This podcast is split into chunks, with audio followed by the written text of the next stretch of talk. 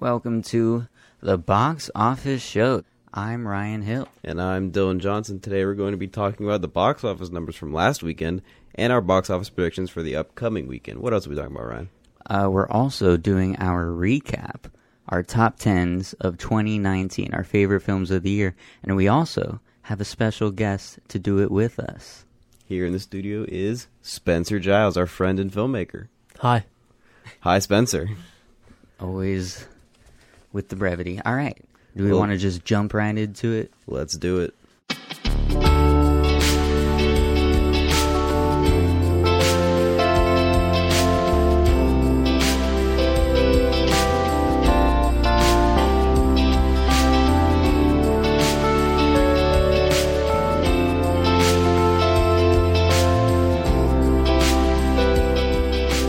All right. You're listening to the Box Office Show. We're getting into our news. We had the SAG Awards, which took place Sunday, and Parasite's cast won big. It got the outstanding cast in a motion picture. As it should. That's right. I know you're. It's Very a big win for them, and they're getting some momentum. So we'll see what happens at the upcoming Oscars. They're really duking it out with uh, 1917 right now. They really are. Um, and with other news, we had Renee Zellweger won for Judy, and Joaquin Phoenix won the Best Actor prize for Joker. So he's also he got the Globes and that. As so, did Zellweger. so they're both a shoe in for the Oscar prize. As are the supporting players Laura Dern for Marriage Story and Brad Pitt for Once Upon a Time in Hollywood. All four of them took home the Globes and the SAG Awards, so they're it's pretty safe to say they're going on to win the Oscars. Yeah, we can you can put that in your prediction pools. We also had the uh, Producers Guild Awards that was on Saturday. Uh, in 1917, like we were talking about there, they got the biggest prize there. So they've also taken home the Golden Globe, and so they seem to be like the front runners for the Oscars. Yeah, and Toy Story 4 won for animated feature, which was a little bit of a shock. Spencer, why is that a shock to you? Didn't you think a different animated feature deserved it? No, it's not that shocking. No? No. Weren't you vying for um, uh, How to Train Your Dragon 3? Yeah, I like How to Train Your Dragon 3 more, but I understand why people would like Toy Story 4 more. Yeah, I get it. I mean, I like Toy Story 4. I never saw How to Train Your Dragon 3, though. Oh, it's amazing. It's, I think, outside of last year, I probably didn't leave less satisfied. Really? Yeah. All right. I have also not seen any of the How to Train Your Dragons, but they all seem, I mean, good. Like they've all been well reviewed and well respected. Yeah. Um, I think it's funny. Toy Story three beat the first How to Train Your Dragon way back then for the Oscar for animation. So we'll see if that changes this year. Uh, but at the PGA's in TV, Succession season two, one for the television program. I haven't seen that. Dylan, did you ever start? Uh, I watching started, and I think Spencer started as well. I'm Oh, on like wow. episode 3 right now. What episode are you on, Spencer? Two. Really? But is it good? Do you like it? The I love beginning it. episodes. I think it's great. I think it's really good. Uh, I'm still waiting. I think to really pick up. I felt like the I can feel that, yeah. the beginning episodes really just setting all the ground floor for them to play with later. But I can really feel where it's going to pick up. I like. I can see where it's gonna Yeah, it has like, a definite escalate. tone. Oh yeah, I love it. I love the theme song too. Me too. I don't know. I don't know why I like it. I just really do. All right, and moving on, the achievement award at the PGA's went to Plan B, which is the production company helmed by Brad Pitt, Dede Gardner, and Jeremy Kleiner. Uh, and some movies that they did include Twelve Years a Slave, which won the Best, Best Picture, Picture. Oscar, Mhm. uh, Okja, Ad Astra, The Big Short, and The Departed. Now, I've seen a couple of those, and I'm a big fan of the the ones that I have seen, which are Twelve Years a Slave, The Big Short, and The Departed. And I know Spencer likes. I, I don't know if you like any of them, but I know you don't like The Uh, Departed that I- much. No, I, I really like The Departed, and uh, but I love Twelve Years a Slave and The Big Short. I think You like The Big Short? I love The Big Short. Because you didn't like Vice that much. No, Vice is horrible. Vice is a oh, horrible movie. that's not true. I Uh, loved Vice. I hated Vice. Uh, but I love The Big Short. Um, The Big Short's I really good. think the difference between Adam McKay, the difference between The Big Short and him making Vice, like, is commentary on how like the country has changed with politics. Because The Big Short is very political, Yeah. and I think it's just as political as Vice, but the way we tackled it was very different. And then uh, Twelve Years a Slave is a 10 out of 10 movie. Oh, of course. It's flawless. amazing. have you seen it, Ryan? No. You have to borrow Um, my copy. It has like a terrifying beginning Oh. and just that like one take of him just- just like struggling with the rope. Oh my god. And then uh Okja's really cool. Uh, I haven't it's, seen that one. It's a it's a fun movie. Uh, I think it's sandwiched between uh, Snowpiercer and Parasite. Really, you think for- Okja's better than? No, no, it's like like uh it came Snowpiercer then Okja Oh, then chronologically. Parasite. Yeah, yeah, yeah, and yeah. it's just kind of for weird Bong that Joon-ho. that was his last movie for making Parasite, which is like this masterpiece. That is and weird. It's not science fiction at all. Oh yeah. Uh, and an interesting point about Adam McKay and Bong Joon Ho. apparently, they're working together to bring about a Parasite miniseries that'll be like an American. I I, don't know if it's going to be an American version of it. Hopefully not, but some sort of new. Oh, it'll be an English language version. I know well, that yes, for sure. English language, but hopefully not like just the movie, but English. I think they'll probably change it a bit to to fit you know a mini series format because that's like ten hours compared to the two hours of Parasite, so they can really play more with that. And I'm I'm excited that Bong Joon Ho is part of that. Did you know, Spencer? Did you know that Adam McKay is executive producer on Succession and he directed the first episode? I did know this. Yes, Yeah. that's that's the only thing I know about it of the show, and uh, I already like it more than Vice. Okay, well, I just thought it was strange to see Adam McKay and Will Ferrell as executive producers on that show. Yeah, it was uh their production company, and it's really sad now because uh they've split off. Yeah. As they don't run that company like uh independently anymore. Yeah. I think it's just Adam McKay and Will Ferrell is completely left. Well, I think he's probably gone on to do other ventures as Adam McKay traverses into more dramatic territory in his career. Which is, I mean, I'm happy for him. It's, it's great. I love The Big Short and Vice.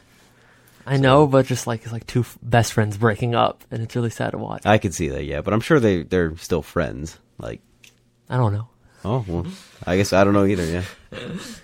Anyways, uh, other news: Studio Ghibli films available to stream on Netflix UK. I didn't know that, and I'm I'm a little jealous. Yeah, I saw Not an gonna announcement for that recently, and I was like, "Oh, that's awesome!" And then I was like, "Wait, it's Where- only for yeah. the UK."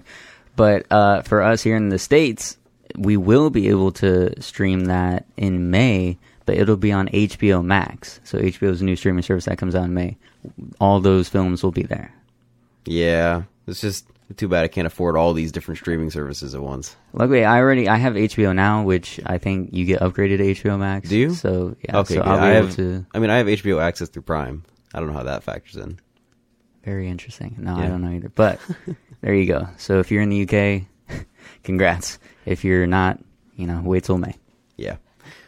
And finally, we have Hans Zimmer is going to conduct the Bond movie theme, uh, "No Time to Die," and then Billie Eilish is she's doing the song. She recording it. Yeah, she's writing and performing it, and Hans Zimmer's doing the whole score, which I think we already knew. I don't think that's really recent news, but the Billie Eilish definitely is. That came out. That news came out a week or so ago. What do you think of that? Um, Do you think James Bond is a bad guy? How dare you for that? Um, I think it'd be very interesting to see how her like style matches with a Bond film. I I'm looking forward to seeing it. I'm not going to judge anything beforehand, but I mean, I think it could work.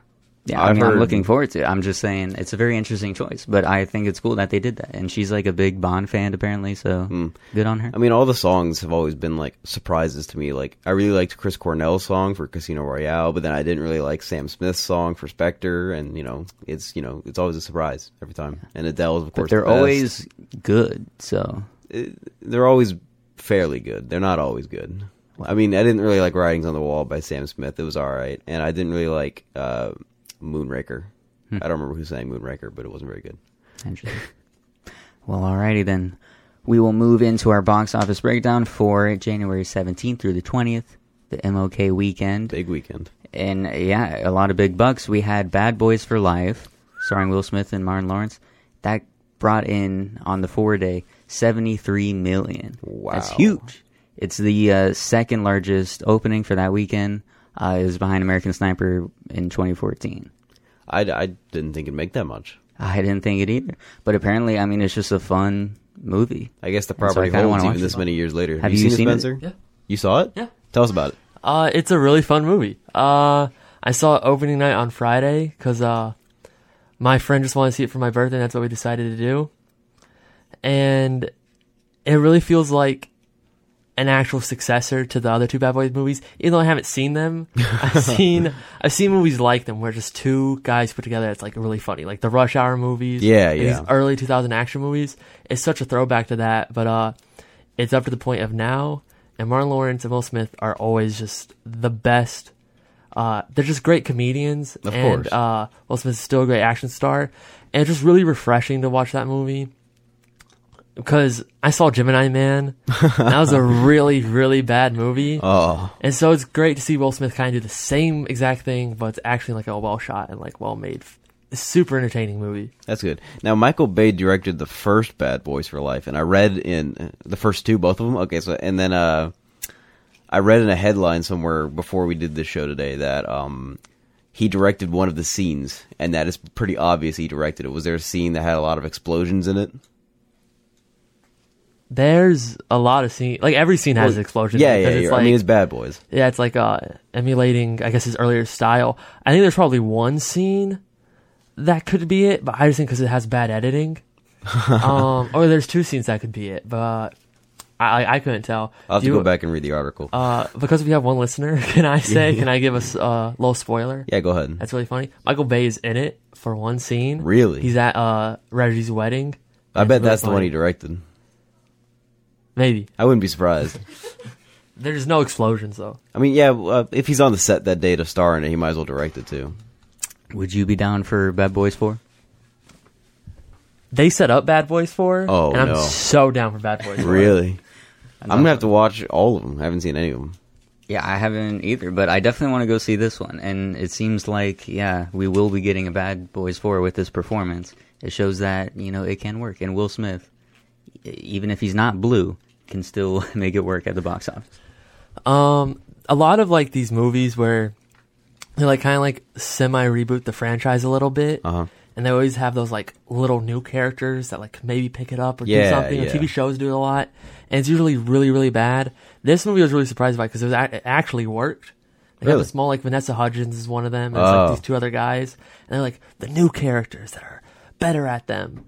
But it actually worked in this movie because only because it didn't like give them too much importance or draw attention. But at the end, I enjoyed their presence. Oh.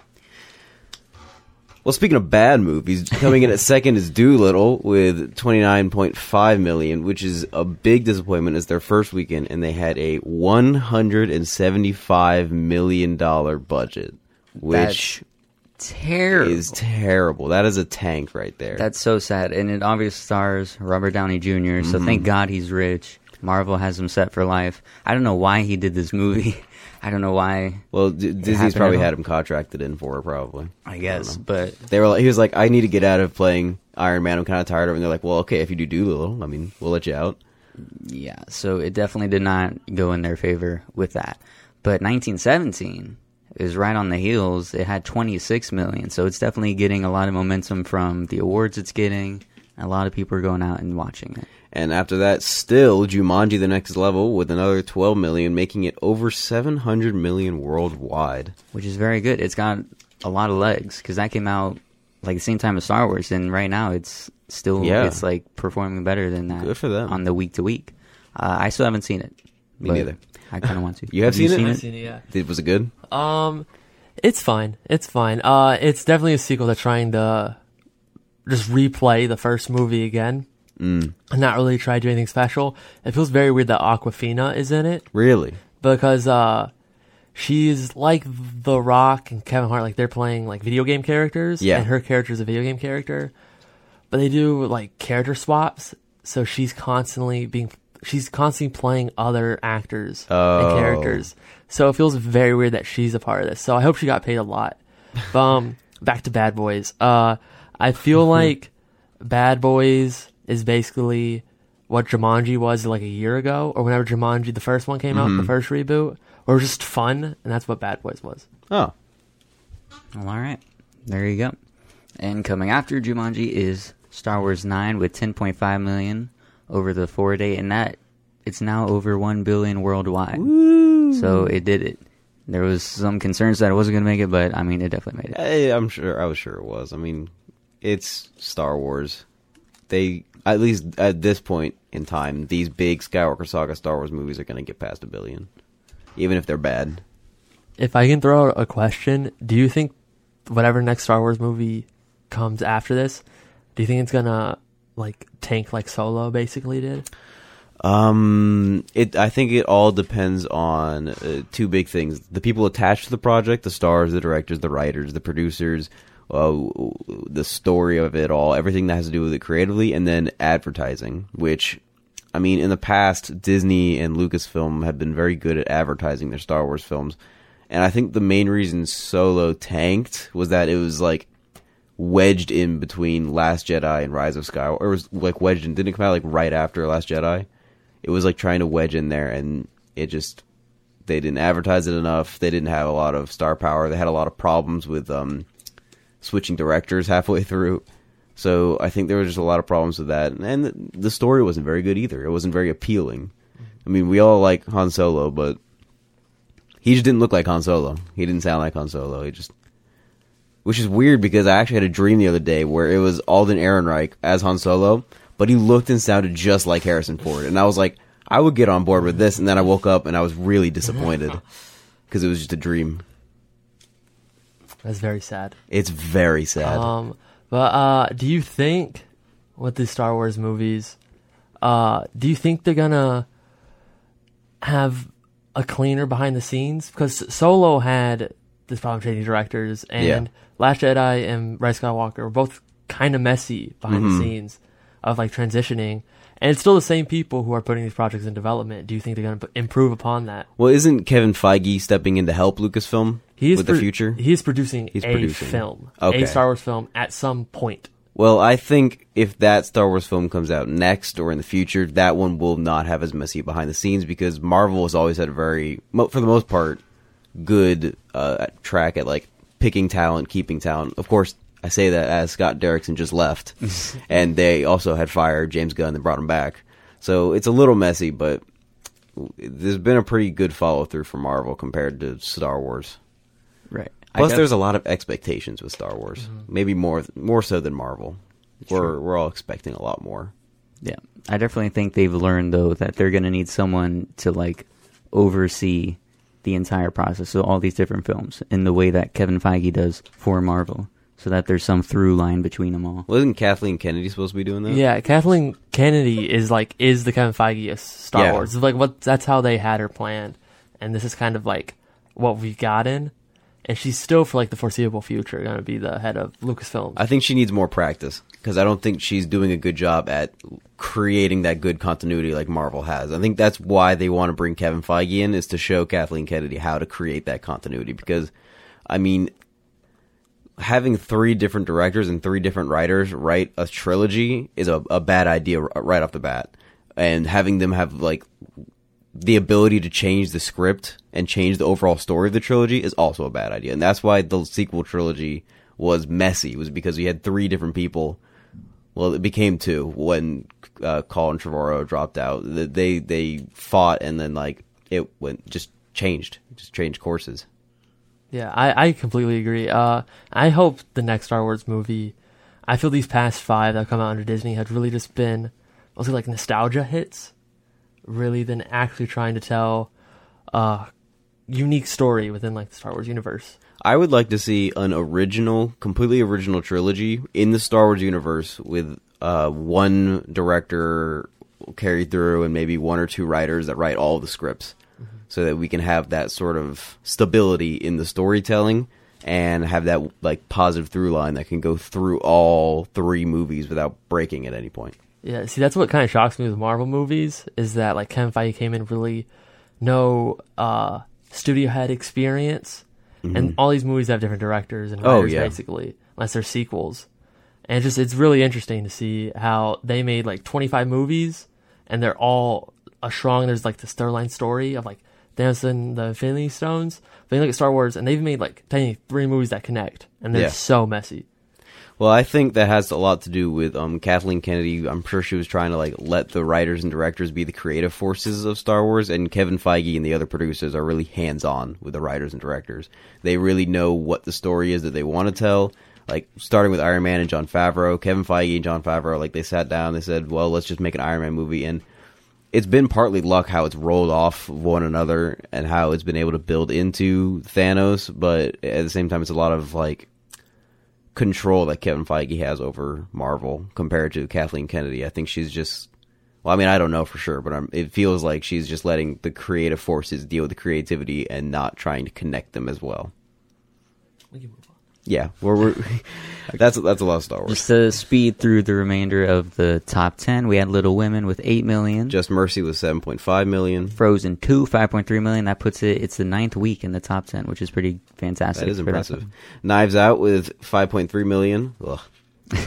and that's in its eighth week in the top 10, so still holding on. And Like a Boss had a hard fall, 4.8 million for its second week. Uh, we have some new films coming out. We were talking about Guy Ritchie earlier, Spencer. He's got The Gentlemen coming out. Hmm. Uh, we're thinking around 11 million for that. It does have McConaughey, Ooh. but All right, all right, all right. It's true, but uh, he's not doing so hot, especially with these January releases. So Oh, I don't know how it's going to no, go. for no. him. yeah. Oh no. Uh, and we got The Turning, which is some horror, It's a horror flick. movie based on the turning of the screw, right? The book. Yeah. yeah. So eight million.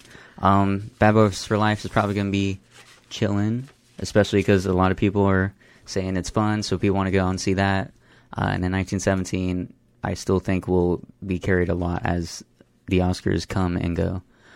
But yeah, now we can move on to our recap of the entire 2019 year. Wow. It was a big one. We had domestically 29 films gross over 100 million. So that puts it at rank 13, um, which sounds kind of bad, but you know, the number one film or number one year, 2013, had 35, so it wasn't that far off. Uh, so again, I mean, it was it was a strong year. Domestically, it made 11.3 billion total. How do you feel about that, Spencer? It's a lot of a lot of moolah. a lot of dough. That is a lot of money. Uh, I think I don't, I find it always surprising that there's always this much money, and we talk about a lot of movies that kind of fail. Oh yeah, And flops are coming up next. Yeah, if, Soon. it's it's just very very interesting to me that uh we make so much money. And like 2018 had a lot of failures, but still made 11.8 billion dollars. And if like if we had these blockbusters and they were all successful, imagine how much money like you could be making. Yeah, That's true. Yeah. Yeah. And yeah, so 2018 was is the highest on record ever. It was 11.8. Mm. Um, 2019 we had a 907 movies total released, which is the second highest number. 2018 had the most with 900, 993. That's so many nearly a thousand. That's crazy. I wonder if 2020 is gonna push us over the. I was edge. trying to like pick out my top ten list, and I was scrolling through the movies that came out in 2019 to find out which ones I liked a lot, and I just kept scrolling and scrolling and scrolling, and I was like, "There's too many." I I. I, about half, like halfway through, maybe even a quarter through, I was like, "I'm sure I have them all." Just so. I'm sure all the best ones were near the top. Mm-hmm. But yeah, we definitely, like you mentioned, Spence, we had some box office flops. Big flops. Playmobil the movie made 13 million on a 40 million dollar budget, and I on top of that, advertisement money. I don't know how much they spent on advertising, probably 10 to 20 million. So that's devastating. a big loss. I just don't know why they did it. They said, "Man, the Lego Movie, we can do that," and then nobody went to see it. Mm. Rightfully so. Terminator: Dark Fate. We talked about this. It made 258 million globally on a 185 million budget, but factor in the advertising for Oh. global. That was probably a plus- hundred million dollars in advertising, Yeah. which is uh, exceeding any kind of way of breaking even, which is terrible. Yeah. So, you know, we talk about Bad Boys for Life. Another reason why that's so amazing that it's successful is that that's making money. That's going to get a sequel. Terminator Dark Fate will not get a sequel. That's done. Terminator's done. It's, yeah, the franchise is over. Over. And another one that sadly passed away was Dark Phoenix. So the entire X Men uh, with Fox. It had $200 million budget. Uh, and it made 252 million. So again, factor in all the advertising. That thing sucked. Yeah, and uh, probably the critical acclaim of the year, Cats, made ninety five million. Best movie of the century. Oh man, sixty million. The haters just don't want it to succeed. It was so close. it barely toppled over, or no, I'm sorry, it had a ninety five million dollar budget and sixty million dollar gross, so it was just shy of making its budget, and factoring advertisement costs, it flopped hard. And I think it's Toby already Hooper- out of theaters. Like I think it's gone. Uh, I if think I, it's at if the I owned a theater, now. I wouldn't keep it in. Yeah, I wouldn't either. But all right, we can get now into the top ten movies The of big 2019. movies, the ones that made a lot The of big money. box office. And of course, at the top of that list is uh, the culmination of Marvel for the last 10 years Avengers Endgame with $2.797 billion. Highest grossing movie of all time. Achieved 1 billion in only five days. And it is the biggest domestic opening. 357 million, 100 million over its predecessor. Yeah, and we thought when Infinity War came out with 257, we're like, wow, that's great, that's amazing. And then Endgame Endgame, dominated. yeah, that was amazing. So Endgame, of course, the top movie. I don't know if another movie can top that ever. Spencer, What do you think? Uh, I think that they're gonna re-release Avatar in theaters and just top it. is that a, would that be allowed to count that? Because I Yeah. think they can do the re-release, but if you do it 10 years after, would that still? Titanic had a re-release ten years later, and they added that money gets added to their grand total. And James Cameron says it's a guarantee that they're gonna re-release Avatar. They will probably do it right before they release Avatar 2 so that everyone can go back and watch Avatar, and then I that agree. might push Avatar to be number one. That'd Then be there's crazy. just going to be a just Disney. war of every few years. They say, all right, Avengers Before Endgame Avengers 4, re-release. we're going to put Avengers Endgame out there. and they just keep fighting back and forth. But you know what's funny? Disney will be laughing because they'll still have the number one movie. Of, Imagine Disney's arm wrestling with itself for number one. So, Spencer, how many times did you see Endgame in theaters? Remind us again. Nine times. You saw Endgame nine times in theater. I'm like half the budget. Yeah. Yeah, you're like half the budget there. nine times. That's amazing. You gave them almost a hundred dollars No. worth of no. tickets. No? I have AMC A list. Oh, okay. So you gave so them like I gave 40. AMC twenty bucks. There you go. Ah. Up. Well, there you go. There you go. All right, number two, we had Cheat represent system. The Lion King with 1.6 billion. I can't believe that's number two. Looking at some of the movies on this list, I know. it's so shocking because it, I, I heard it was just so bad. Did you still not even see it? I haven't seen it. yet. What it's on heck? Disney Plus too. I could. It's crazy. I just I want to see it even less now that the Golden Globes had nominated it for Best Animated Feature because it just reminds me that it's not even like live action, even though they call it live action. So it makes me want to watch it less. Yeah, just go watch the original. I did watch it recently. It's still great. I know. Just in case you, you you didn't remember, it's it's still pretty good. It's amazing. Yeah. Okay, now after Lion King is Frozen 2 with 1.4 billion, highest grossing animated film, beating Frozen's 1.72 billion. Now that's only highest grossing animated if you don't count the Lion King remake. Correct. Correct. Yeah. Uh, then the we have. Spider-Man: Far From Home with 1.13 billion, and that is the first Spider-Man to enter the billion-dollar club. Surprising. Represent. I know a lot got close. Like all the Maguire ones got A rating. 800 million. After Spider-Man: Far From Home is another Marvel film that came out last year was Captain Marvel for 1.129 billion dollars, which Mm-hmm. I was a little surprised to see that one cross a billion. Yeah, and then it got to 1.1 billion, so it still had some legs after that, which I was surprised. I'm glad that Spider-Man overcame that though. Oh yeah, even though Sony dipped for a, a brief second, Yeah. hot second. That was crazy. But next we have Toy Story 4 with 1.07 billion. So, and it grossed about 5 million more than Toy Story 3, so it just barely passed. Then Joker with 1.066 billion, making it the highest grossing R-rated film. Mm-hmm. What do you think of that? It's pretty impressive It is very impressive. To I still didn't like it. do that completely without any like it's not a family film.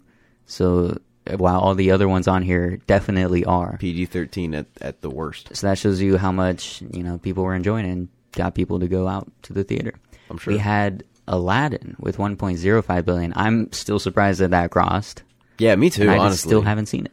Me neither. It's on. Disney. It just got on Disney Plus. I know I might see it on there. And our number nine is Star Wars Episode Nine with That's one perfect. point zero two six billion.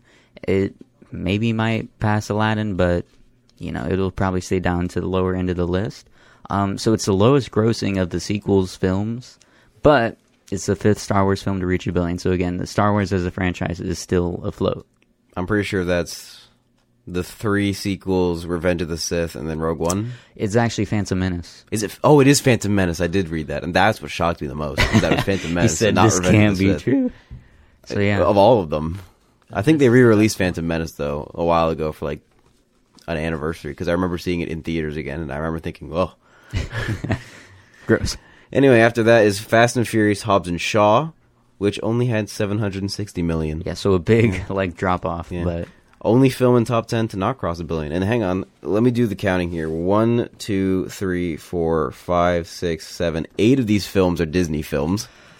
uh, is that true? Yes, the only ones that aren't are Joker and Fast and Furious. Fast and Furious is Universal, and Joker is. Yeah, I agree. I think they like do half and half Warner with Bros. Spider-Man because Disney wasn't necessarily the one who was distributing. Yeah, I or guess you're producing right. Yeah, that was so Sony. technically, but it's still Marvel affiliated, so, So seven it's and a still half. technically like. That's yeah. still a lot of Disney You got something? Disney films. Yeah, I find it very strange looking at the list that Captain Marvel is kind of technically the only one, only film that's like an original take. It is adapted and it's a Marvel movie, but everything else is either a remake or a sequel. Like Well, the- Joker. There's Joker, but it's like we've seen jo- Joker's already like uh in media as a concept. Like we already have Jack Nicholson, Heath Ledger. So Captain Marvel is like you're saying it's like the first time that has ever come to the screen. Yes, yeah, it's the first time. I agree. That But is again, crazy. It's, a lot of remakes and sequels. It's not an original IP though, and I think I was looking for it because I was I noticed the same thing and I was curious. I think the highest grossing original original film, not based on anything else, Avatar. is well, no, I mean yes, but I mean for the year was Once Upon a Time in Hollywood, and that made like three hundred eighty three million. Uh, So that's insane. That you know, if you want to make the big bucks, it's sequels and remakes. So that's why you see all these things coming out. But okay, we can move on now to our top 10 favorites, our personal favorites of the year. And so the way we're going to do this, I think, is we're going to each go with our 10 through 6. Uh, that way we can just talk about and give some of our thoughts. Um, and if the others want to jump in, you can. five through two, and then top. Right, right, right. Yeah, so 10 through 6 and 5 through 2, then our we all reveal our beautiful number ones. Now, I think I spoiled mine by accidentally sending it to both of you. Yes. because I didn't know you wanted it to be secret. So you know my top ten list, But, I forgot the exact order. I mean, I oh, know Oh, you're one for sure. But, But I don't know either of yours. So Ryan, kick us off. What's your ten right. through six? Okay, my number 10 is going to be, I'll pull out the list, but I do know my number 10 is Dolemite is my name, which I Really? don't know if any of y'all saw. I didn't see it. I saw really it. should. It's not good. Oh, Uh, I thought, again, favorite as in, like, I enjoyed that movie. Like, I thought Eddie Murphy was very charismatic, very on fire during that. It was just an enjoyable film to watch that I was, I don't know, it was very pleasurable. You go ahead. Yeah, Eddie Murphy's um, like amazing in it, and I just wish the movie rose up to how great he was in it. But really, the the movie just kind of feels like how like the Lion King was. Like the Lion King just feels like an ad for me to watch the original Lion King, mm-hmm. and like this Dolemite movie just feels like an ad for me to watch Dolemite movies. And like I really want to go back and visit them and see what they're like. But outside of his performance, there wasn't there wasn't really anything that stood out.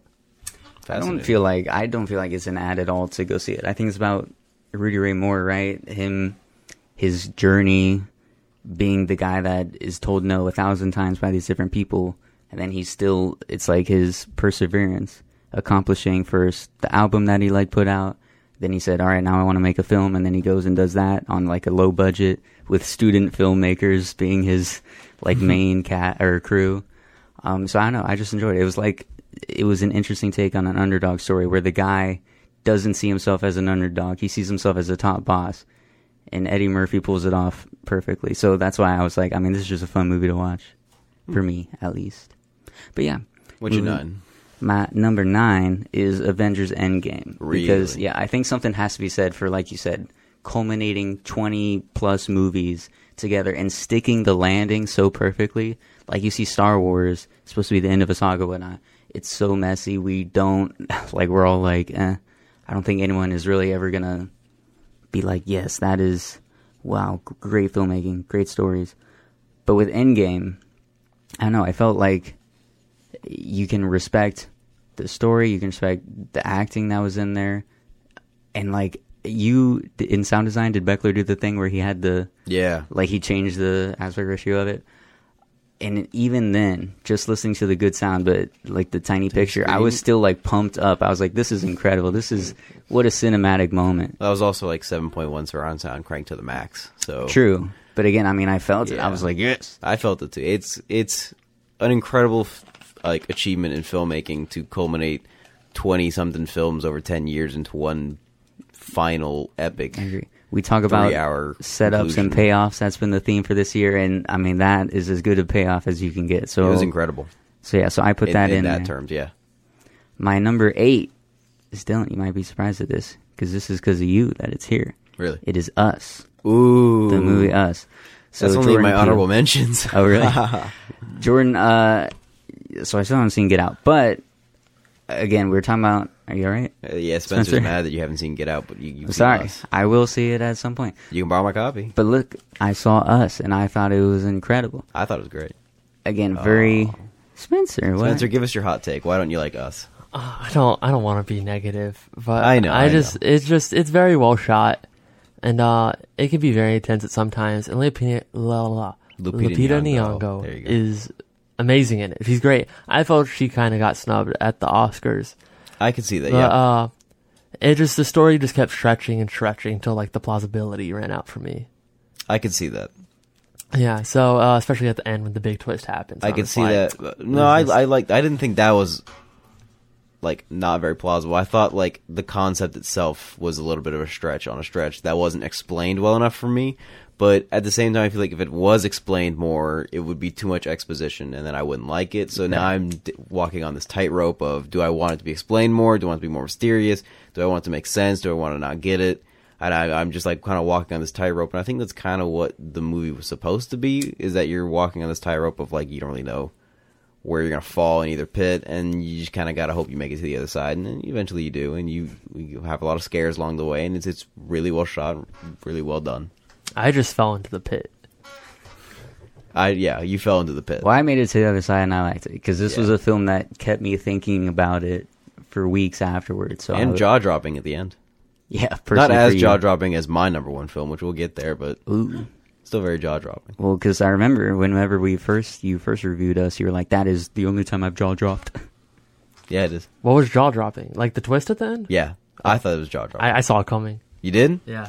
I just wasn't We did thinking talk about it until the end happened, but I could see where it would be like you see it coming. yeah. All right, my I just wasn't number thinking about it. my number seven is Marriage Story. Oh, And the reason is I just feel like Noah Baumbach is very good at putting us in the lives of his characters. He's very, I wouldn't say realistic, but I think someone's made a distinction that it's naturalistic. Um, and you really, you get put with these characters and it's just, it's a crappy situation. You don't root for either side, but you're given these intimate, close moments with both of the characters. And you're like, I can see their point of view, but I can see where they're wrong, but I can see all around how the situation just, uh, it sucks. And it takes you for that ride along with them.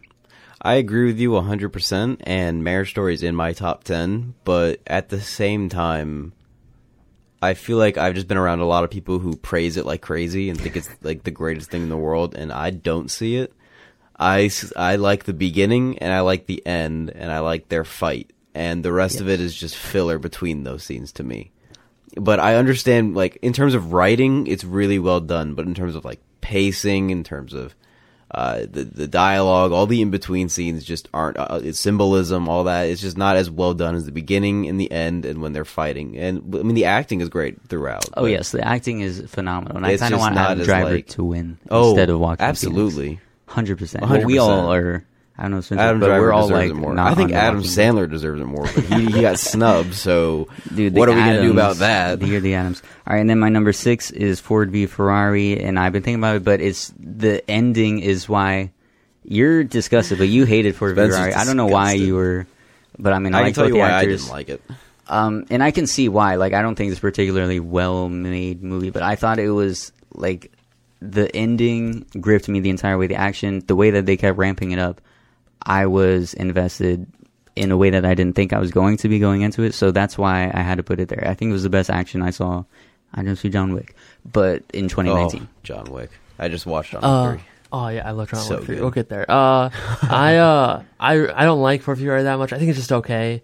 Uh, I feel it's a movie that is pretending not to be Oscar bait when it's actually Oscar bait. It's definitely Oscar bait. yeah, um, and it didn't get anything. but I feel like go. it's pretending not to be. Like it's trying to sh- so hard we're not so to edgy. be. But Yeah, here's the Oscar bait. I Um, feel the same way about Joker a little bit. Yeah, I think it's uh like harder f- for me because uh my dad works in racing, so I've seen like a lot of racing Mm-hmm. movies, and I just constantly heard him complain during this movie. I know why. Like there's scenes at the end where they're racing, and they look at each other like uh, Christian Bale and other people. Yeah. And I just my my dad kind of just yelled at the screen at that moment, uh, which was funnier than the actual movie. Of course. But- well, it's not a very funny movie. Yeah, and I don't. I'm not the biggest fan of sports movies or uh, just Oh, racing movies Yeah, in me neither. general. Me neither.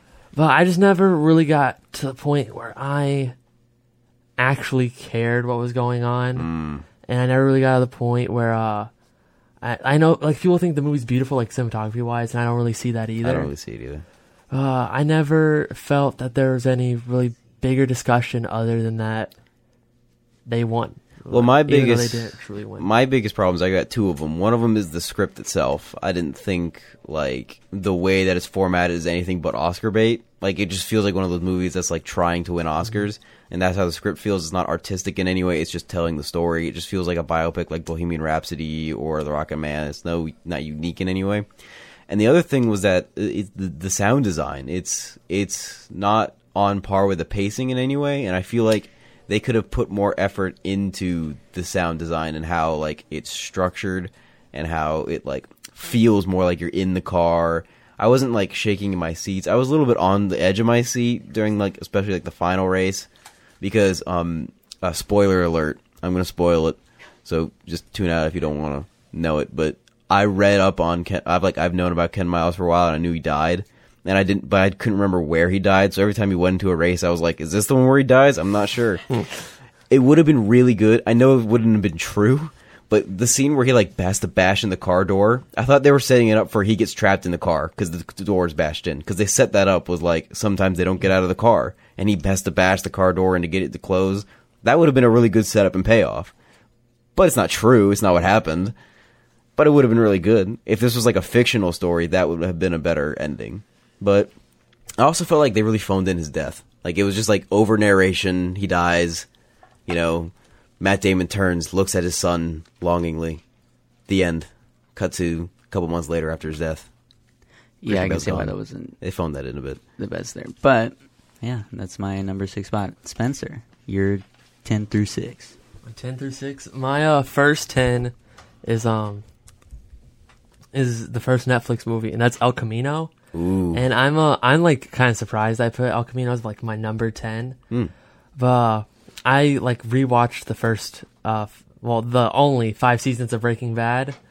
Uh, uh, and like just in preparation for it, just because it's been so long since I've seen it, What a good idea. and uh, the show's great, and I really just felt it was just so seamless going from that show into this movie. I feel that entirely. and just seeing just Jesse Pinkman. Uh, there's I have this weird thing with movies and like main characters where I like seeing them uh, kind of get abused. Like in 1917, the main character just gets crapped on. The whole Yeah, movie. yeah, yeah. But like because it brings out so much sympathy.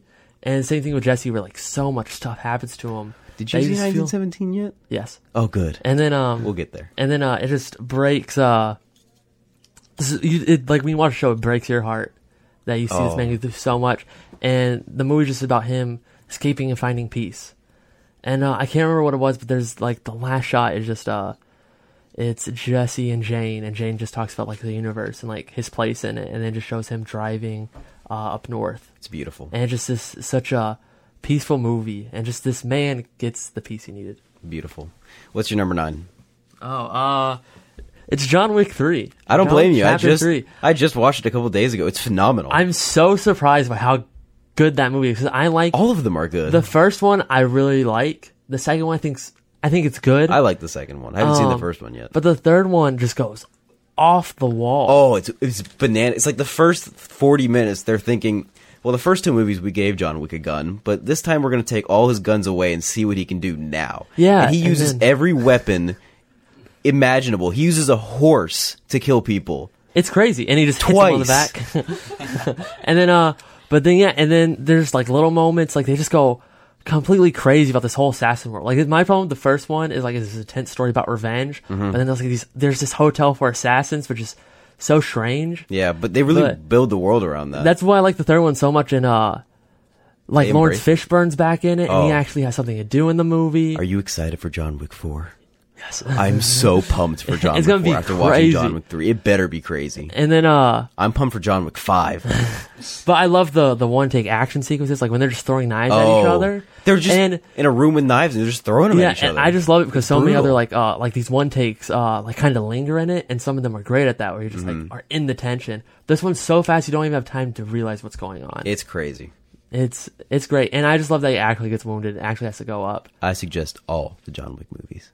They're so good. I love that he cuts off his finger and has to fight without a finger. Oh, finger. yeah. Like he he his progression as like a character what he goes through is like revealed physically, which I think is really interesting. uh, Keanu Reeves is just so good. He understands the choreography, understands how the guns work.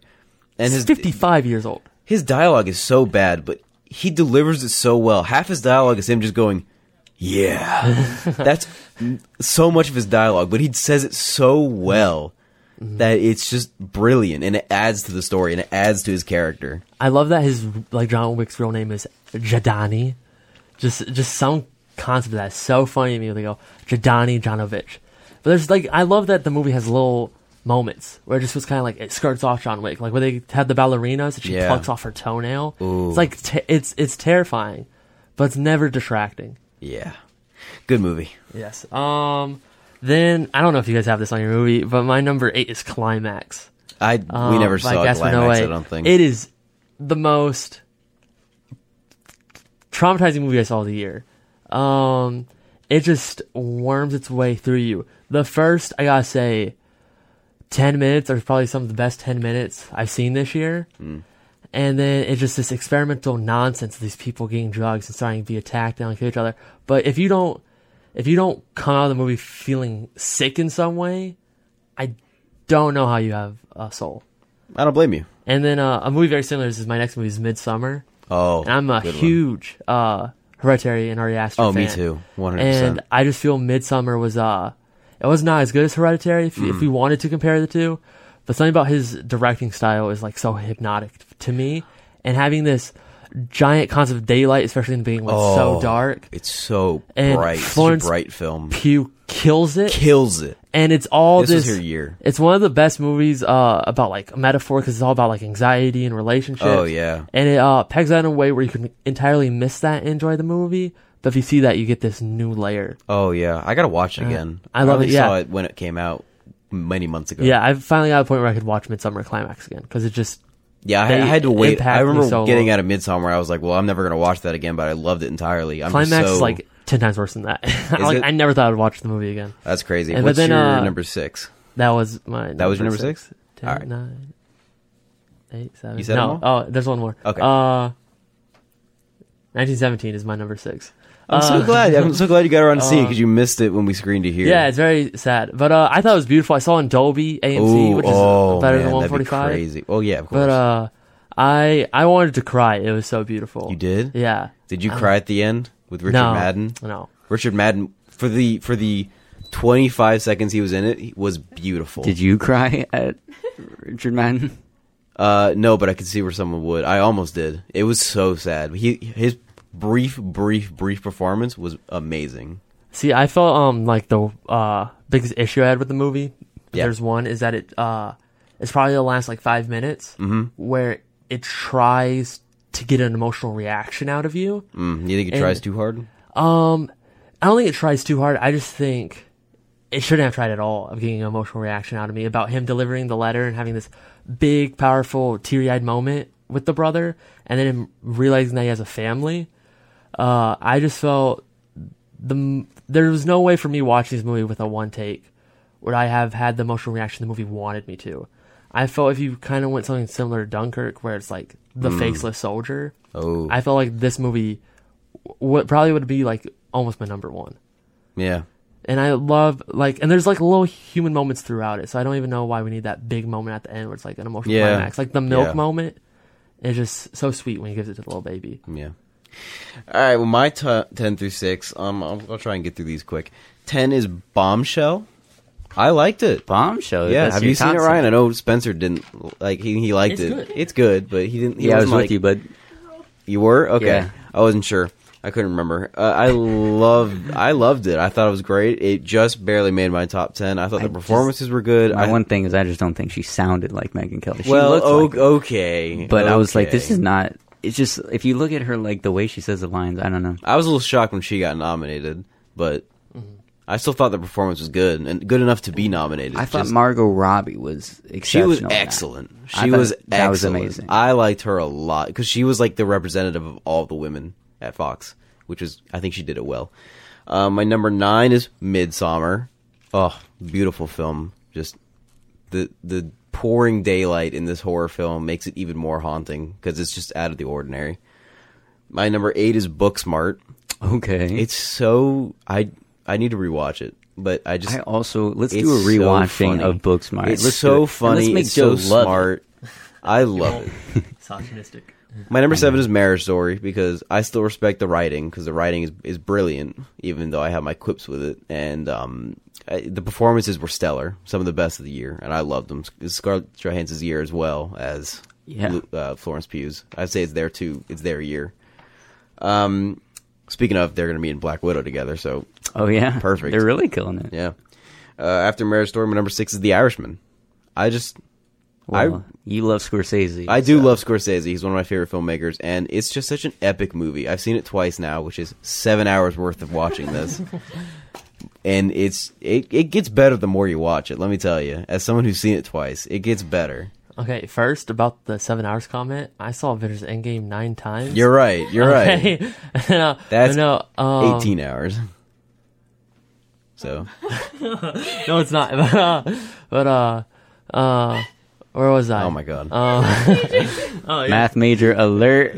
But uh, but with the Irishman, I think uh, I think the last thirty minutes are incredible. I feel like the rest of the movie is just pretty okay. I like the whole thing. I enjoyed it all. All right, then we shall move on. I didn't. Well, to your comment about it does get better as you watch. I watched like the first twenty minutes on Netflix recently, and I agree that, like, knowing, having watched the film before and not watching it again on the floor in, in Zion, I do think it it can get better. Yeah. if you rewatch it, but I will not rewatch that. What's your number five, Three Ryan? hours. Um, my number five is Little Women. Ooh, good choice. Yeah. Uh, I watched it last week actually um, with my mom, and I thought it was a very nice, quaint. It had a lot of heart. It was very balanced. That's it was, yeah. about it. Um, and I was talking before how like I really liked the structure that because apparently the books are not in that way where they cut between the timelines. Yeah, no. Um, and so I think that Greta Gerwig's choice of doing that aided the film a lot. It was a good way to adapt Um, that. and it was definitely a way to like, because you know, spoiler, Jo and Laurie, they don't get together, but then you not. watch their story unfold and realize that maybe they're good for each other, maybe should be together, but you know that that's just not how it's ending up. Um, and so, yeah, I thought it succeeded on all those levels, and also the score was very good. very. The like chemistry between the actresses was phenomenal. Like it was just such a funny movie too. I Like, loved it. it. Just I was smiling through it a lot, and so Yeah. I really enjoyed it. Uh, I've slowly got on the train that I think Saoirse Ronan like deserves Best Actress. Like I, Yeah. I just I love her already, but I Oh, love her in that movie, and just her delivery of that monologue, and like her final line of just being like, "I'm just so lonely," it's just haunting of how much of a the level she went to, and just a paragraph. Yeah. It's so great. Also, I haven't seen Judy, so Oh, Judy's good. yeah, I haven't Uh, seen it. Saoirse Ronan's better than it though. Really? Yes, yeah. You think I, Scarlett Johansson is? Yes, I, I'm kind of surprised that Renée Zellweger's getting all these awards for Judy, but like it's it's interesting and she's given a really good performance, but it's nothing where I think causes a giant emotional reaction in like like a crowd of people. Yeah. Well, we'll see. What's next, Ryan? My number four is Booksmart. Hey. again, Well, probably the best experience I had in a movie theater this year. It was just so funny, so, much fun. uproariously funny. Every like character is so absurd and stupid, but lovable at the same time. And we were talking with Joe earlier how like yes, it follows a coming of age structure to the T, but it does it very well and in a unique way. Um, and so in that sense, I'm not like yes, you know that the fight is coming where they get mad at each other, but the way it executes it, uh, and the build up to it, like the romances that they did, are not the typical ones that you see in coming of age stories. So I thought it was a very fun movie. I enjoyed it a lot. So it's my number four. And three. Number three is 1917. Wow, he really liked like, it. yeah, I did because I I was considering it, and the more that I like learn of the filmmaking process, the more I can respect a film like Oh, it's, 1917 and it's all amazing. the yeah all the technicality that goes into it. The cinematography is just, I mean, I come on, Roger Deakins, he's a master. Sam Mendes did a great job. Like we were. Uh, the there's a insider video on YouTube that explains Mm-hmm. how they did that, and so they had to build the sets, the trenches, and they had to like know the exact length so that they could do those tracking shots Yeah. and end them at the keep 'em in perfect time so that they can stitch the film together with the cuts. It's just amazing. And then also it has the most beautiful scene in all of 2019. Oh my god, where he's running through yes, the with ruins, the flares with and the ruins. That's so beautiful. and the score is so amazing. It's a beautiful scene, and also since we kind of already spoiled it anyway, but um, the uh, the dude that played Tommen in Game Yeah. of Thrones, that character, like I thought when he got stabbed, I thought that was very emotionally moving. Like you said, I didn't the Richard Madden thing at the end. I didn't feel anything for that. I was like, this is. I was a little sad. I was like, this is the Oscar bait portion, I can like see the where you could see obligatory. Yeah, let me yeah, get absolutely. this in.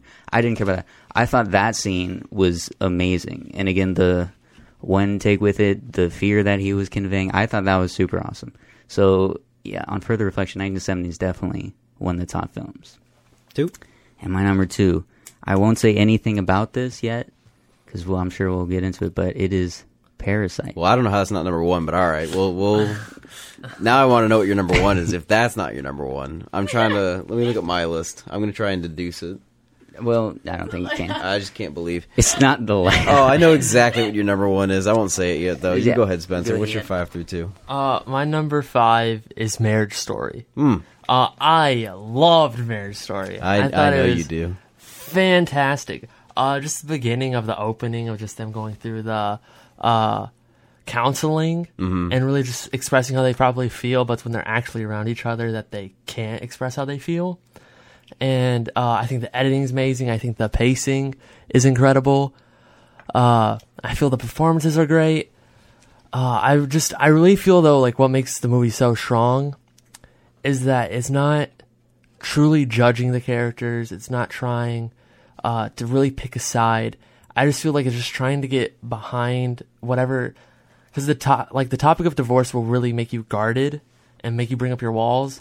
I felt the movie just really want to get all behind that and just kind of like get close to you, and whatever you get out of that movie is what you get out of it. I could feel that. and that's why I think it's like such a beautiful movie. And when he cuts his arm, oh my god, That was I- so funny. Oh, I freaked out. Um, my number four, surprise, surprise, Endgame. uh, I I loved the movie. I've been invested in the movies like for I don't know how long. Uh, I mean, when you put in 27 hours to watch a movie, this is true. Uh, but yeah, but uh, I I cried. Uh, I I cried the first time I watched it a couple times just because there's so much going on. Uh, it really because there's no movie like it. I think is what truly makes it stand out. There's no movie that is a conclusion to uh, like 22 other movies. It just nothing. We will never see anything truly like it ever again. I think that's why it's great. And then my number three is Booksmart. Oh yeah. Booksmart Very is good. such a good movie. It is the biggest white person movie of the year. oh, I, I could see that. A Yeah, hundred percent. But it's so good. I think it's hilarious. it's so funny. Um, I think uh, it's th- so many beautiful moments when uh she's swimming in the pool. oh I yeah, think that's so well shot. So great. and then the that reveal at the end of that shot where she's swimming through the pool. Oh, so Mm-hmm. And heartbreaking. hangout. And then uh, Billie Lourd is hilarious. Uh, the fight is just crazy, but I just it's Billie one of those is movies so that every funny. time I start to watch it, I feel like I'm watching it again for the first time. Yeah, because I just could love it so much. that. And then my second is also Parasite. Oh no! Well, now I, I definitely know what your number one is, and I can argue with that one. All right, my five through two, I've got the farewell at number five. Mm-hmm. Now, I I like the farewell. I thought it got snubbed pretty hard for directing, writing, and best actress, and I think best supporting actress for uh, Zhu Zhao. I thought her performance as the grandma was really good. And it was like it was like her first performance, and it was just so good. It made Alexa cry like four times because it reminded her of her own grandparents. But did you cry?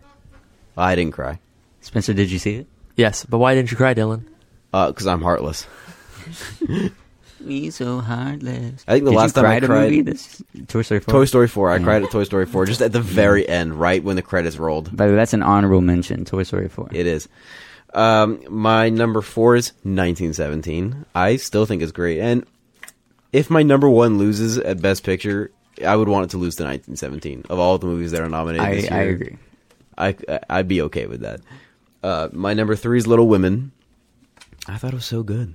I thought it was so great. I thought it was cute. Who's I thought your it was favorite fun. sister? Um, Which one are you? Ah, jeez. I like to think I'm a Jo. He's but an Amy. I- I'm probably an Amy. A Jo? I like to think that I'm a Jo, but I'm probably an Amy, which is unfortunate. You're an Amy. I'm so sorry. That's not a bad thing. Florence Pugh is great. I would love Florence to be an Amy. Pugh is great. oh, She Amy's did- great. hey, she got Timothy. So. Hey. All right, and my number two, of course, is Uncut Gems, which I don't think will be on anyone else's list, but Well, I didn't see it, but it's oh, you have to then, because it's so good. Because Adam Sandler is brilliant, the writing is brilliant. It's, the, the Safdie brothers took ten years to write this, and Wow. uh, like just they went through like two hundred something drafts of the script. Kevin Garnett will blow your mind.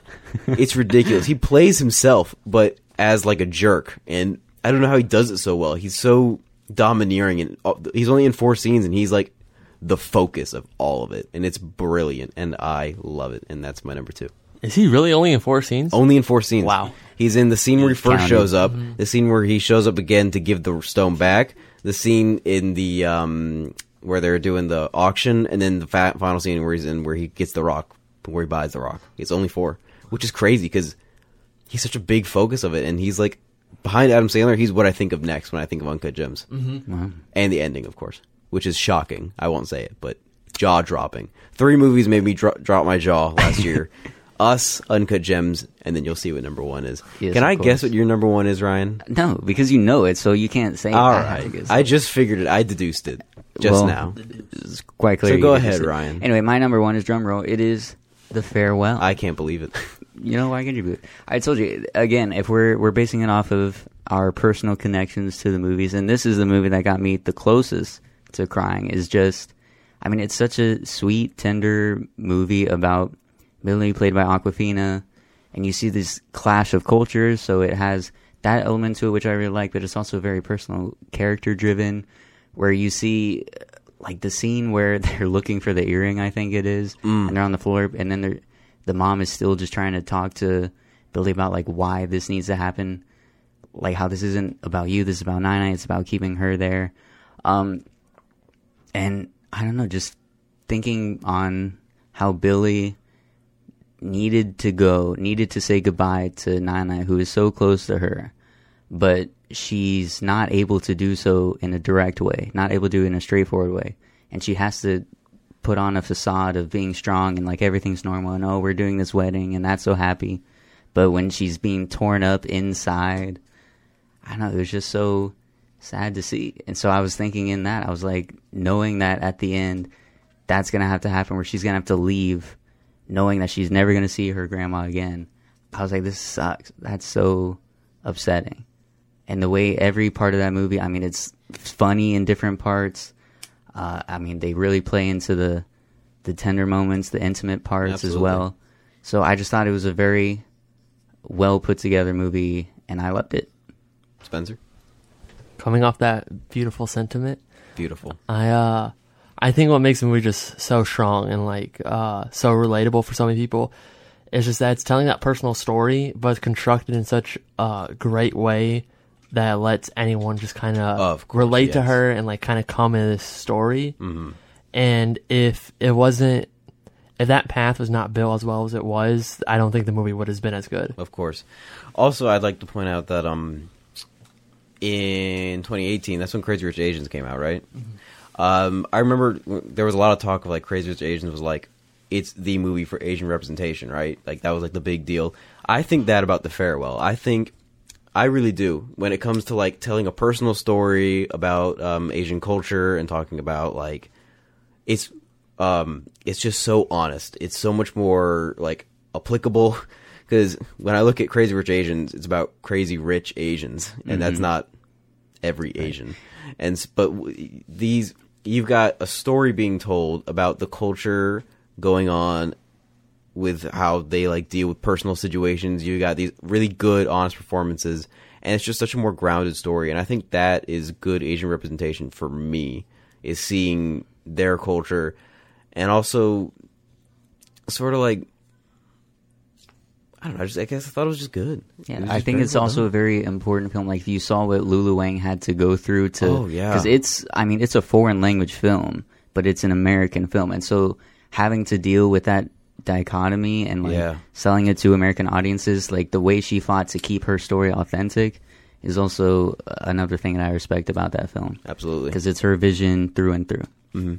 I- I feel like comparing Crazy Rich Asians, I feel uh, Crazy Rich Asians is a lot more like Asian American representation. Yeah, I could see that. Yeah, Like that's why I think it's really it's why people talk about representation is about Americans viewing themselves. Uh, Farewell's a lot more personal about how it's uh, this clash of cultures and Yeah. what this means for everyone involved. I could see that. I could see that. I think. How hard do you think it got snubbed, Ryan, at the, at the Academy Awards? I think Tell got me- extremely snubbed. Again, I feel like it definitely should have got screenwriting because, uh, I mean, it was written so well. And again, Lulu Wang to transform her personal experiences, but it's not her in the film. Like it's the character ability is a vessel for the experiences that she knew. Yeah. But it's not just like a biopic. Like that's not what it is. Mm-hmm. No, And so a- to speak to what you were saying, it's applicable to all of us. Oh yeah. Um, and so I feel like I snubbed there. I also think, I mean, Awkwafina won the Golden Globe, oh and she didn't even get nominated. That's what absurd. a snub! I was so mad. I was fuming when that came out. And also, it didn't get Best Picture nomination, which they're allowed ten, And there's and one there's spot only nine, empty, which means that which is insane. the majority of Academy voters could only think of these nine movies, and that they couldn't think of another one to nominate, which is a tragedy. It's it truly is sad. upsetting. Um, and so again, it's a great year that foreign films, international films, especially Asian representation with Parasite. But it's sad that The Farewell is being left off of that yeah, when it was devastating. Absolutely devastating. a remarkable film, in my opinion, my favorite of the year. All right, Spencer, what's your what's your favorite? I know I know what it is. I- I'm not going to agree with you here, but My favorite is the fantastic, the beautiful, Uh-huh. the well performed, wow, the intensely sexual, the lighthouse. a little too much. I'm that's so that's the whole movie is a little too much. Um, yeah, I love the lighthouse. I think it's fantastic. I think it's uh, a masterpiece. I think Parasite is also a masterpiece, but I just uh, prefer the balls off the wall craziness of Lighthouse. And Mm. uh, well, I think really one, I think it deserves best cinematography. I think it's I could see that, but I think absolutely beautiful. I think it's going to win. 1917 is definitely going to win, but I, Um, I I think the Lighthouse was beautifully shot. I'm gonna go underdog story for Lighthouse. Uh, it's just so interesting, especially the process of seeing how uh, they made that movie look the way they did. Is that the cinematographer went back to see how the process of how movies were made in the 1920s and how to replicate that process to get this look. Mm-hmm. And uh, and it plays so well to the art form of its like aspect ratio. Uh, where other films kind of have the aspect ratio and they don't really mess with it, but like the little moments of like bumping your head, having the pipe come out, someone swings out. Uh, it's just it's so beautiful and there's so much grain. Like I know people talk about film grain. I'm like, oh yeah, that looks cool. But this has this has some serious grain. And then uh, I I could tell this movie very well. But uh, I think what makes the movie truly strong uh, is two things.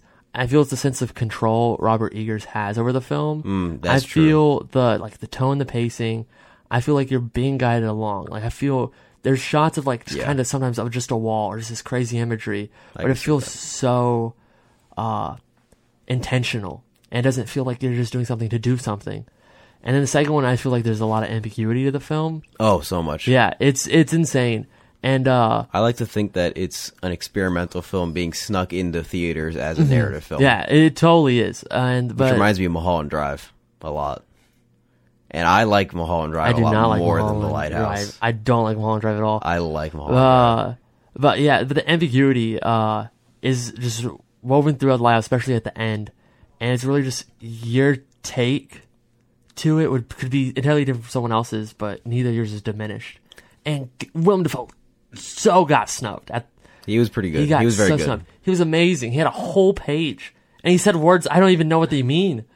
But the He had a very specific was so accent that was designed for his Yeah, character, which is was crazy. great. Yeah, I watched it last night, and I'm like, it still holds up. I Uh, I liked it. I thought it was really good. I liked how well done it was, technically speaking, and I liked the performances and I liked the story. There's just something about watching a movie that makes you feel like you're watching a movie that I don't like. I feel like like sitting there, I can tell how long I've been sitting there, if if longer, and I can I just like I wanted to leave.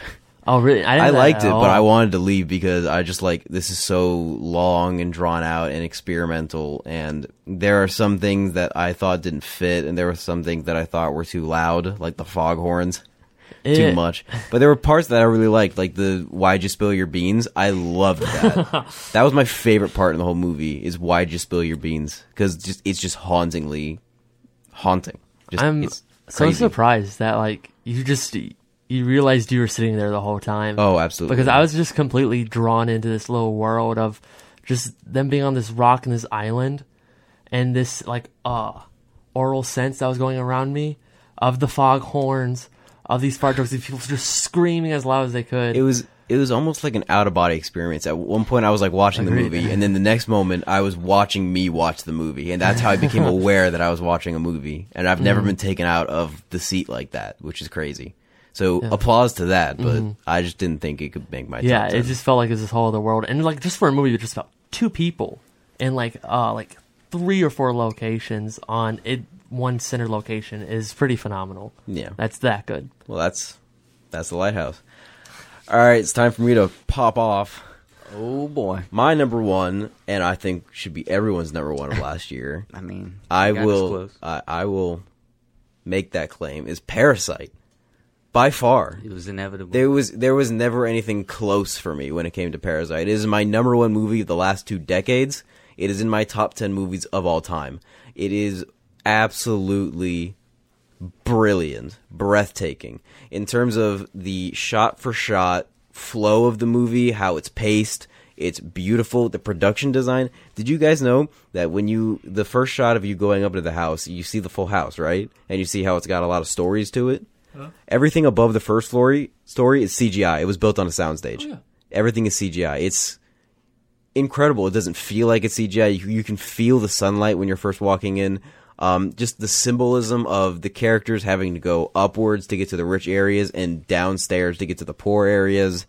Um, the production design with the alleyway where they flood it. That was all a soundstage. It's it's should win production design if you ask me. It was brilliantly done. Uh, the montage sequence near the first that it, like it's the end of the first act is this big montage sequence that's not like the Russian montage, it's American montage where we've got like literal music connecting several different scenes happening all at the same time, kind of like Rocky training.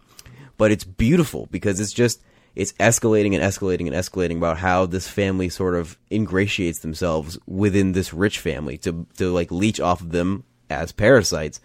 Another symbol. There's just Wow. so much happening in this movie. The ending is it's my third movie of the year that had a jaw dropping ending. Jaw? What was jaw dropping about? Like the ending? Ending? I can see why you'd be. it was jaw dropping. Um, there like a I don't want to spoil. it. I guess I'll spoil it. I mean, we've been, so- you know. So spoilers for now. Parasite. Watch when Parasite. the guy runs up the stairs and just drops the rock on his head. That ha- Oh. that's impartial to the cinematography and partial to the story and mostly to the sound design. The sound design of him thumping up the stairs quickly, quickly, quickly, and then just drops it on his head before you can even like say no, don't. Like if you're in the room and you're like wait. You couldn't have time to say it. It happened so fast, and it's just shocking because he's the main character, and all of a sudden he's got a rock like piled onto his head so violently. It's just so shocking. Go ahead, Spencer. Yeah, I love that scene, and I just love because I think that scene is like the most symbolic that they have throughout the whole movie. Oh yeah, I can see that. because uh, when that rock is always seen there, it's always described as like uh The wealth. this thing that's to bring wealth. Mm-hmm. And even when they describe the ghost that's underneath the basement, which is this man, they say like it's supposed to bring wealth. Mm-hmm. It's these two figures that represent wealth crushing him. Oh yeah, it's so symbolic. I think my favorite part, well, I guess my favorite shot of the movie is when they're the underground, the semi basement's flooded, and they're running through trying to grab the important stuff. The sister's on the toilet smoking a cigarette. Um, he's grabbing all the medals and all the things that are important to him. And the son is just, he's grabbing the rock and the rock lifting out of the water. Oh my God, so beautiful. The texture of the water on the rugged rock where it's just slightly smooth in some places and rugged on the edges and it's like slowly lifting and the lights are flickering and there's just the music adding on to that. Oh, it's it's so much at once. My uh, favorite shot in that movie is when you first uh, discover the like bunker in the house. Ooh, that's a good choice. It's the mother running through because And the, the music music, the music is so good. That's one of the more. That's like when I was like, okay, well, this movie's picking up and turning into horror, and it's just like drilling you down into this tight, closed space, and you have no idea where she's going because there's so many corners she has to go around. So it could be around any corner, and it, mm-hmm. it never is. It's just like you get down there and then the music fades out. But just that like picking up is just like it had me It's on. great. It has me on the edge of my seat every time. I just watched it again last week, my, for my third time, and I'm probably gonna go fourth time and then buy it when Showing it comes Film out. Club. Let's do it. Um, but it's just oh, such a masterful film. When when Bong Joon Ho won the Golden Globe and he got up there and he said, "You know, you know it more to heart than I do." So go ahead and say it, Spencer. The About- subtitles. Oh, it's about uh if you can look past the one inch subtitles at the bottom of the screen, uh so many more great movies will open themselves up to you. Thank you. That's how I feel about foreign movies, just all the way. There's so many foreign movies that I love, and there's so many that I've recommended to you and and Ryan, and so many I try to get people to watch. And I know some people, I won't say who, that we know Ben. Whoa. will not get past subtitles because they don't like to read when they're in the movies. But oh yeah, uh, there's so many good movies. There's so many, and Parasite is to me leading the charge. the worst type of people are people who have subtitles on English movies, but then will not watch subtitles for foreign movies. I've never met a person like that. His name is Ben.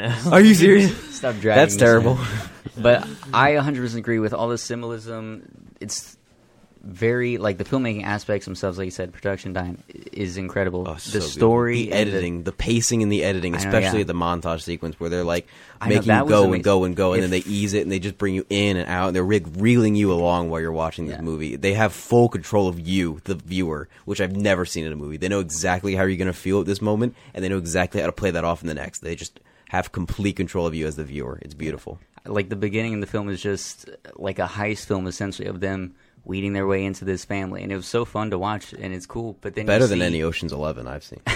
but then it continues to reveal these slight layers of like, okay, now we're getting to the moral questioning of, I mean, they just force people out of their jobs to get in there. So, I mean, again, the social commentary all around it, which I think, like, the parallels with us is kind of. Oh well, not as us is not nearly same- as good. as Why, but they deal with the same subject matter in almost the same way of like these people, like the basement, the Yeah. people that are in the basement, and then the people that come from, uh, I mean, the tethers that come from out. But us is the problem with us is that it's not subtle in the slightest.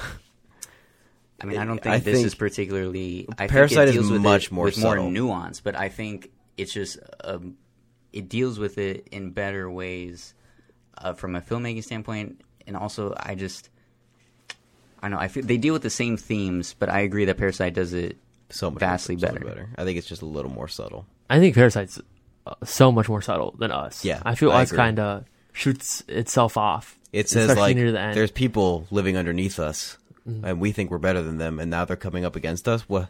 Yeah, what because could this you mean? you have to actively think about what this rock means, what how these characters Oh, relate yeah. to one one, The one character, another. the son says twice through the movie, "Wow, that's so metaphorical," just out loud, and he's so right Yes. every time he says it.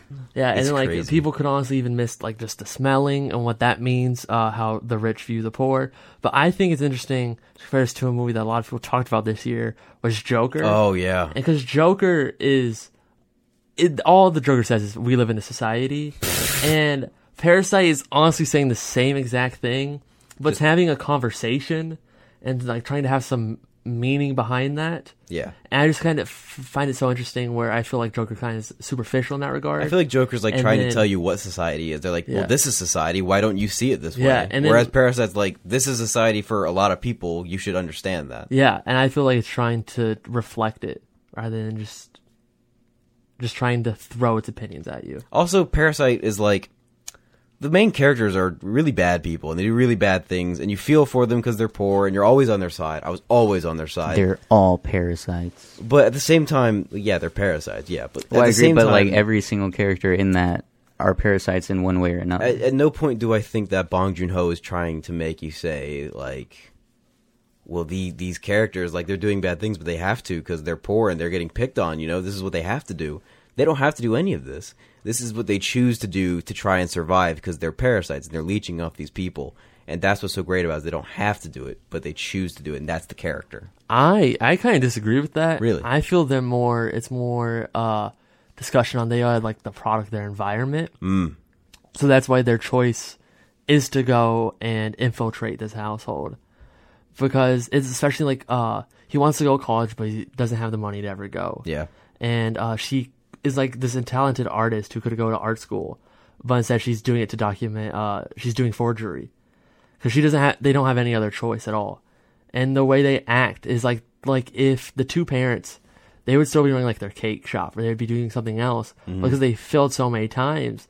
And I don't know that much about Korea, but it's the other, uh, the man in the bunker, the ghost. Oh yeah. Uh, he also has a cake shop that like went bust, is what they say yeah. and it just seems like this implication that a lot of people go through this and they have really no other choice to make this money and i feel that I they're guess you're- saying yeah, yeah, yeah. that see the that, yeah. only choice these poor people have is to become parasites and that's why i think the end of the movie is so great is because uh, the movie uh, explicably implies that the dad will never be rescued and that he'll stay a parasite his entire life Ooh, that's a good point. because he already was. That's a good point right there. I like Mm-hmm. that. Yeah, I can see that definitely, definitely. But do those you are not just to ask a question? Do you guys see that family as the only parasites in the film? Because No. I was reading. Okay, no. There's a lot of parasites in that. because I mean, I was reading. Each of them have their own ways of being parasites in that symbiotic relationship to each other. And I also thought the like, like yes, there's obviously the rich and poor commentary, but also the poor and poor commentary. Like one of the like when Like she survival first of the discovers fittest. that the original maid is down there like trying to feed the family and she's like begging pleading like i'm needy we're needy you know this. And then she says the kim matriarch goes like i'm not needy because she's still like playing that part as she's Yeah. she's not but obviously they both are. And then when the tables turn when they realize oh her whole family's there and she's doing this act and then she tries to like record them mm. it's the same sort of thing where they're forced to fight each other. And until the very climax the rich aren't the ones actively like being attacked or attacking or doing anything it was these downtrodden people that are already put down by the society they're in that are fighting with each other most Amazing. Just I- which yeah it's a very like peeling away a the layers Symbolic film. so cool. There's always more you can discover about it the more times you watch it. I thought the cinematography was really good in it. I thought like the parts where they like slow down time to show like during the montage where she's like throwing the peach in the air and it's like slowing down. It's sort of like a dance, kind of like you're watching these people do what they do best, which is con people. And so it's like a dance of them with the music in the background. It's just so natural to these people. It's just I loved it. I absolutely love the shot of uh when it's they have their hands in the air and like they're recording and she's giving the back rub and then it flashes back to the old maid and her husband when they were free to go above ground and bathe in the sunlight. And then there's that scene exactly what you're talking where about. they're sitting down and then out of nowhere they both just turn and look to the side, still in this flashback, and then it cuts to the family all attacking them. That's- that's a It's good so- transition. It's an amazing transition. It's amazing incredible transition. and it's beautiful, especially because it goes from light to dark. Yeah, that's such an amazing because it's like they're in their daydream while they're thinking. That's why they mm-hmm. don't pay attention to them run up, and that's why it's just so beautiful, so amazing. I think a lot of it has to do also with like it's an artsy film and all, but it's still like the pacing keeps you going like it's a commercial film, like it's an action movie. It's got that tense sort of pacing to it that really keeps you engaged the entire time, even during the boring parts where they're like setting up to do the con or where they're just like hanging out in the yard or like daydreaming about what it'd be like to be rich and all that. It still keeps you going because before you know it, you've got these intense moments and you've got the moments where like um, they're running around trying to clean everything, and then that climax is she just kicks the lady down the stairs, and then smack. That was another jaw drop moment. There's two in that movie, and that was just that was.